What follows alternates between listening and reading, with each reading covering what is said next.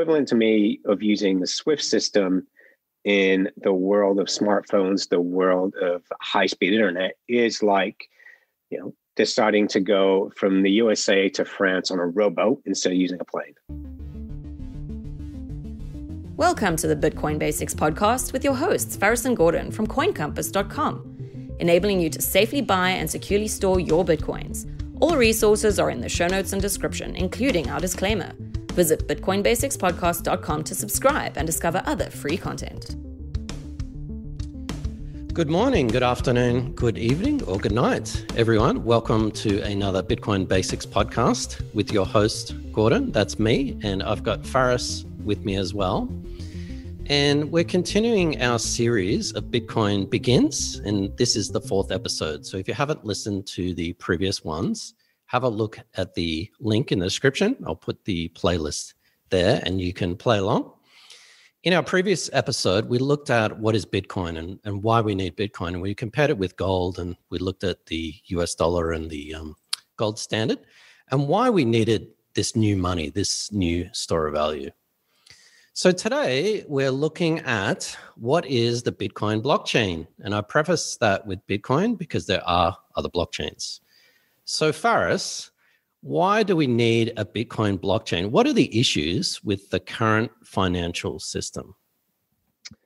Thanks, Gordon. And uh, yeah, for everyone listening, uh, for me, this was the one it took me a long time to really understand what is the blockchain. And I'm very lucky to have Gordon, who comes from an IT um, security background, to explain this to me. So hopefully today we're going to give you broad strokes in layman's terms to really understand what this is. So, the current financial system, to be involved in that, you actually need to have a bank account. And that sounds very simple to most of us. However, half of the world's adult population do not have a bank account and cannot access it. So, this means that not only are they unable to send and receive funds from overseas, they're basically can't do that domestically. They're potentially stuck in a barter system. They can't get a home loan. They can't borrow to invest in the stock market. So, they're missing out on this. So, when half the world's adult population do not have access to a bank account, but they can get a mobile phone, and there's more mobile phones in the world than people, then that eliminates that problem. That eliminates that third party, the bank, and you can just go directly to these people. So if I want to invest in a microbrewery in Nigeria, and the person who wants to set up that microbrewery um, can't get a PayPal account, can't get a bank account, can't get a Swift account, well, Bitcoin renders that irrelevant. I can just send them Bitcoins and they'll receive them within 20 minutes. And also, Faris, uh, how about you and I? I want to send you some money from my undisclosed location to your undisclosed location in New Zealand.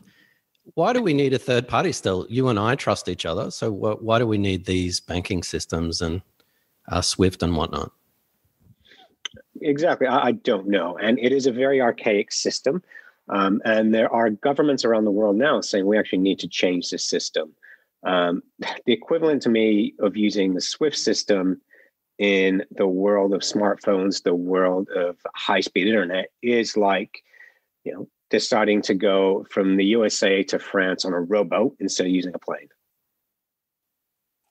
Sounds painful. Okay, so we've mentioned uh, Bitcoin, and uh, basically, Bitcoin removes the need for a third party. So you and I can send Bitcoin transactions without a bank, without a clearinghouse, without someone like a Swift or any private or public institution. How does it do that? How does the Bitcoin network do that? And so far, we've t- been talking about Bitcoin, the currency, and today we're obviously going to be talking about Bitcoin, the technology. There are many buzzwords, and I'll try to keep the buzzword bingo to a minimum. We talk about the blockchain, other people talk about the Bitcoin network. Uh, those sort of words are synonymous. There are really three ways, and we'll go through each of these um, individually, of how the Bitcoin blockchain solves problems with the current financial system. And the first one is actually the, the probably the most important one, and it's about control and ownership. You probably heard the words decentralized and distributed before, but I'll go through them again. And if you think of the current financial system, your bank or any sort of institution, or even a website, it has a central repository. So it is centralized. And it's centralized because that company or that institution owns the data. So when you go to facebook.com, facebook.com is essentially a giant database. Facebook owns that data. Now you can access your data, but Facebook owns all the data. So it is centralized. One step above that is something which we call distributed so we have this notion of, say, cloud storage, and everyone's familiar with Google Drive or iCloud or um, uh, Microsoft's uh, SkyDrive or OneDrive. And it is centralized. Uh, so Microsoft or Google or Apple still owns that data and still controls that data. But that data isn't in one central location, like a bank's database or an accounting firm's database. It's actually distributed. So there may be five or six or 10 copies around the world. So when you upload your photo from your iPhone to iCloud, that's not just at Apple's North American data center, that's probably copied four or five times around the world, which means if there's a failure at any one of those locations, they can simply switch to a backup. So we've got these two notions. We've got this notion of centralized, which is really control, and distributed or having a single copy of something. And the banking system is extremely centralized, and there's really only one copy. So when you look at your local bank, they have a ledger or a database which they try to protect and they own. So they own it and they protect it. The unique thing about Bitcoin is it really flips that model completely on its head. And what it does is something which is called outside and it basically flips it so that instead of it being centralized, one copy, it's actually decentralized. And instead of it being private and owned by one institution, it's actually public and made available to basically whoever wants to own it. And before I ha- hand it on to Faris to uh, give an analogy, that's what we call peer to peer. And you'll hear that word quite a lot when you listen to Bitcoin because there's no one central location, one central server, or one central website. You've got copies of this Bitcoin blockchain, which we'll get into a moment, all across the world. So there are 10,000, 20,000 copies of the Bitcoin network running all across the world. It's not owned by anyone, it's completely public, and it is what we call decentralized. Faris, how'd I go with that explanation? If you enjoyed this podcast, please subscribe, like, and share so we can find others like yourself. Uh, Gordon, I really like how you've defined the differences between distributed and decentralized. And um, it's something that unfortunately is still misunderstood. So, a centralized financial system or a centralized ledger is where, for example, you have um, let's just take a village where you have an accountant that's running the village and he's in charge of everyone's in expenditures and um, sorry incomings and outgoings. So all the credits and debits he's the there's one person who's keeping track of that. Now he could make a mistake. Um, he could end up getting bribed and there's no way of disputing that. It's one ledger. The entire village can basically um, is under the influence or the control of that one person. That's centralized. Distributed, like you said, is just the same thing but copied in different locations, and the same problem can occur. It's a you know essentially essentially a copy and paste. Yeah, um, with decentralized, what that's saying is that everyone who's involved has a copy of the ledger, and as soon as a transaction takes place, they update their own copy. So if you wanted to influence that transaction, you would have to um, influence everyone's copy. They would have to, of their own accord, change that. And that's just not going to happen because everyone has witnessed a transaction, everyone records that transaction. So that's how decentralized works. It's everyone w- working together, but also working anonymously. So uh, it's really difficult to explain simply because it goes against everything we've learned. Where you go to the bank, you give them money you bank, you trust the bank. With this model, you're actually trusting people you don't know. But you're not just trusting people you don't know, you're trusting tens of thousands of people you don't know. And that's what makes it robust because they don't know you. You don't know them. You cannot influence them, and they cannot influence you. So what it is is is the democratization of finance. When you know we have elections coming up in countries, when you vote for these people, you don't know who's voted for you. It's anonymous. Bitcoin blockchain works the same way. Everyone is voting and it's anonymous. It is actually the democratization of finance, and it is really it's very difficult to explain simply and succinctly unfortunately i'm trying my best i don't know i don't know how i'm doing that's good for us I'm, I'm in the same boat we don't want to make it too simple and dumb it down because then you don't really learn anything but then again we don't want to do a four hour podcast because uh, people will quickly uh, switch off yeah, and as the, the, key to Bitcoin and the blockchain, which we'll explain in a second, is this decentralized nature. And you'll hear this time and time again. What that means is nobody controls it. So nobody controls this ledger.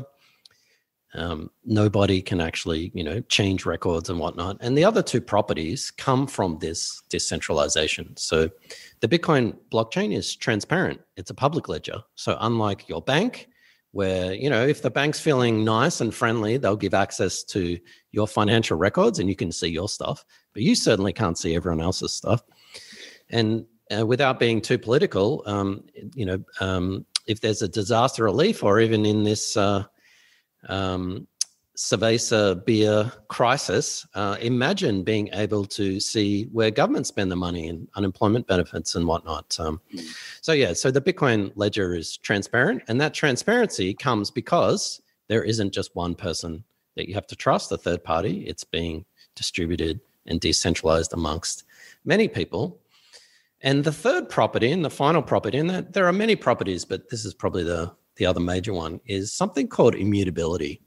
So in a normal computer system or database, you can change stuff.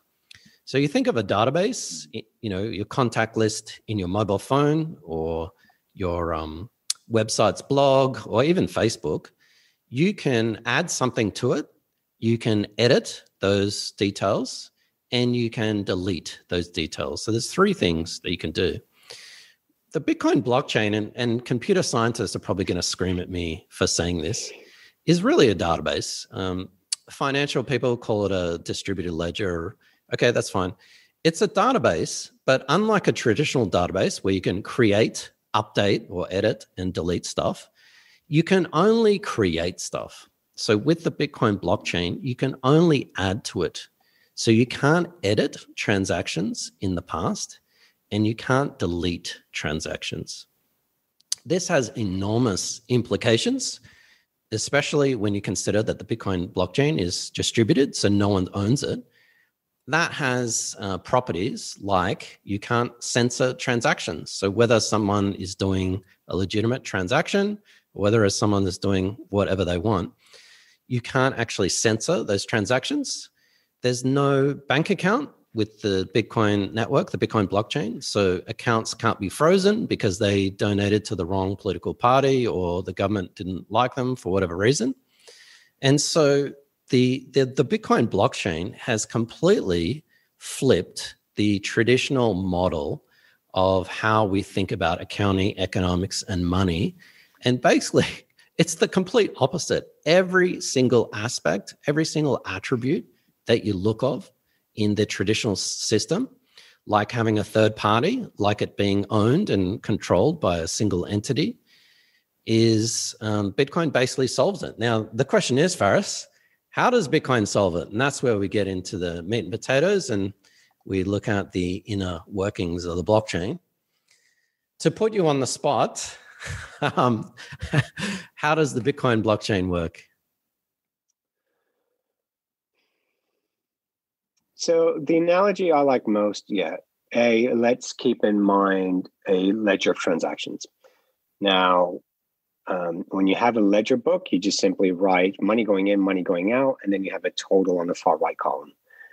And same thing with a Bitcoin wallet. If I were to send Gordon Bitcoins, um, my, you know, that money comes out of my Bitcoin wallet and into his, and that's recorded on the blockchain and that transaction is confirmed within about 10 minutes.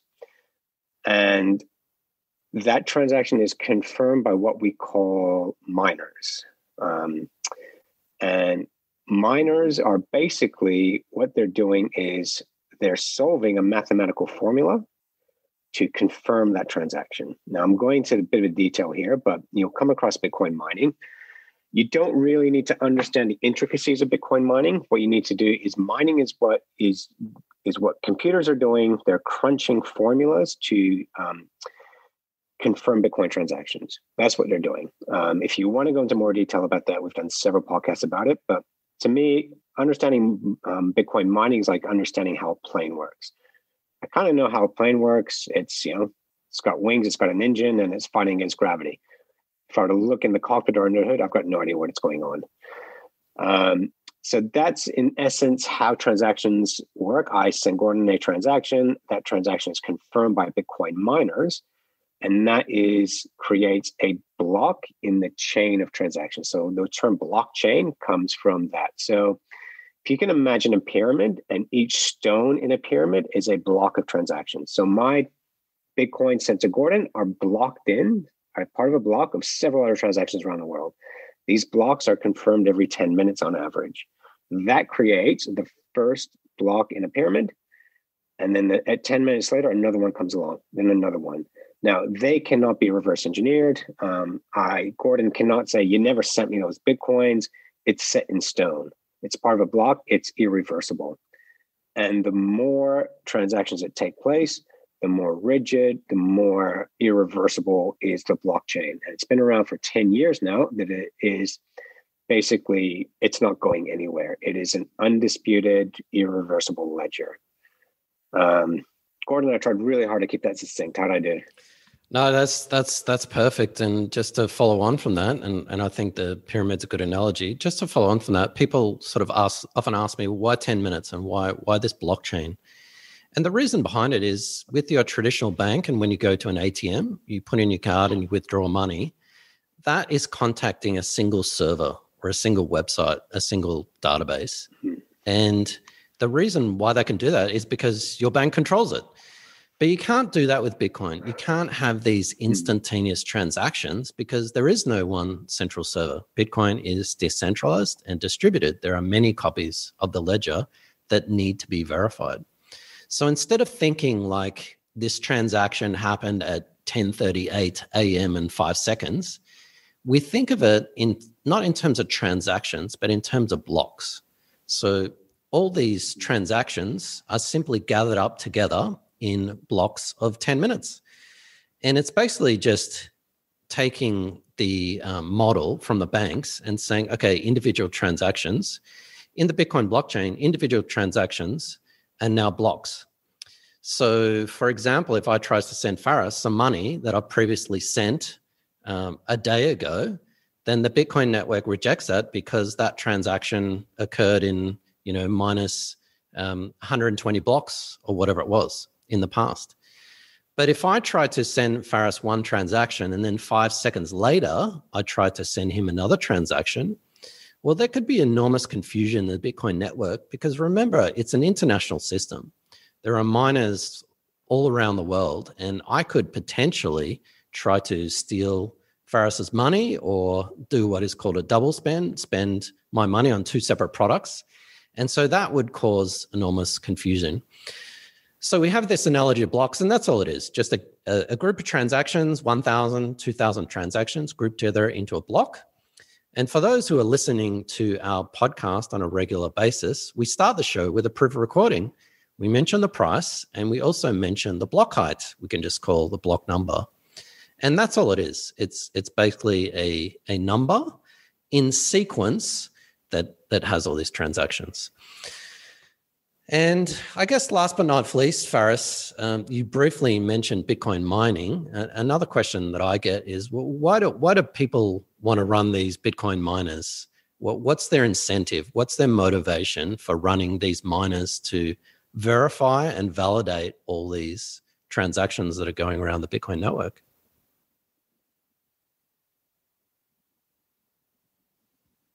Yeah, so when you're running a Bitcoin miner, um, what's your output? Your output is the electricity that you're paying for. Um, a, you actually need to buy some hardware these days um, called a nice ASIC miner, and you actually it's cost electricity to to spend it. So you're spending money keeping the network going.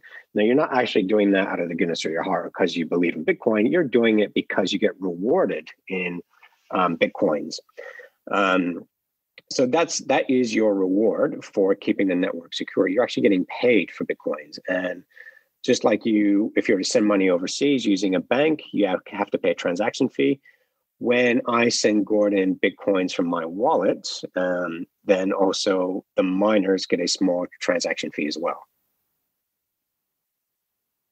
And sorry, just one clarification, guys. I know I'm saying bitcoins a lot, but just remember that when we're using that term, we're actually talking about fragments of a Bitcoin. So you don't have to send an entire Bitcoin, two or three. Bitcoin is divisible up to eight decimal points. So I could send Gordon five dollars um, worth of Bitcoins. Yeah, the the the um the word satoshis has really came around the last uh, year or two. So remember, as Faris said, eight decimal points is one one hundred millionth of a Bitcoin you can go down to, which is called a Satoshi. So I think the vernacular from now on, Faris, is we send Satoshis to each other, not Bitcoins to each other. Um, I, I couldn't afford to send any Bitcoins. So. Um, so I think uh, without going into too much detail, that's it. We do have many podcasts, as Faris mentioned. I will link three in the description of the show notes where we do tackle Bitcoin mining. We also tackle the Bitcoin network and nodes and mm-hmm. mining and how, how all that works. But to sum up, Faris, I would say that the Bitcoin blockchain, which is a buzzword that a lot of marketing people use, it's not, not it's not anything magical. It's just a new way of storing data in this ledger. And the the reason why it works is because it's public, not private, and it is decentralized and distributed, not centralized and control. And that's how it works. It it's such a simple system. Yes, the technology behind it might be complicated, but the simple system in that it incentivizes people to do the right thing. And that means that the Bitcoin network is basically the most secure network in the whole world. I mean, we we don't go a week without hearing some sort of hack of people mm. having their credit cards stolen from stores and identity theft and whatnot. So uh, it's amazing that the Bitcoin network is so secure and it uses the complete opposite rules and technology that uh, has existed for hundreds of years in the traditional banking system. So that's it from me, Faris. Any final thoughts of Bitcoin and blockchain? Um, yeah, just one thing. So uh, we mentioned banks getting hacked, and there's stuff in the news that comes out about um, Bitcoin exchanges getting hacked.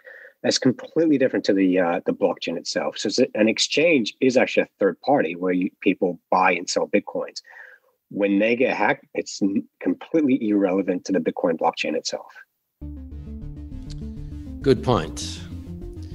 Okay, so that concludes our fourth episode in the series. If you have any questions whatsoever, coincompass.com slash ask. We'd appreciate if you liked and shared this episode, whether you're listening to it on your podcast player on YouTube. Head across to bitcoinbasicspodcast.com and subscribe. Is that it? I'd say so, yeah. I'm, I'm okay. pretty happy with that. Thanks for watching or listening. Please visit coincompass.com slash free to register to our socials and discover other free content. Subscribing, liking, and following helps this content remain ad free. Until next time.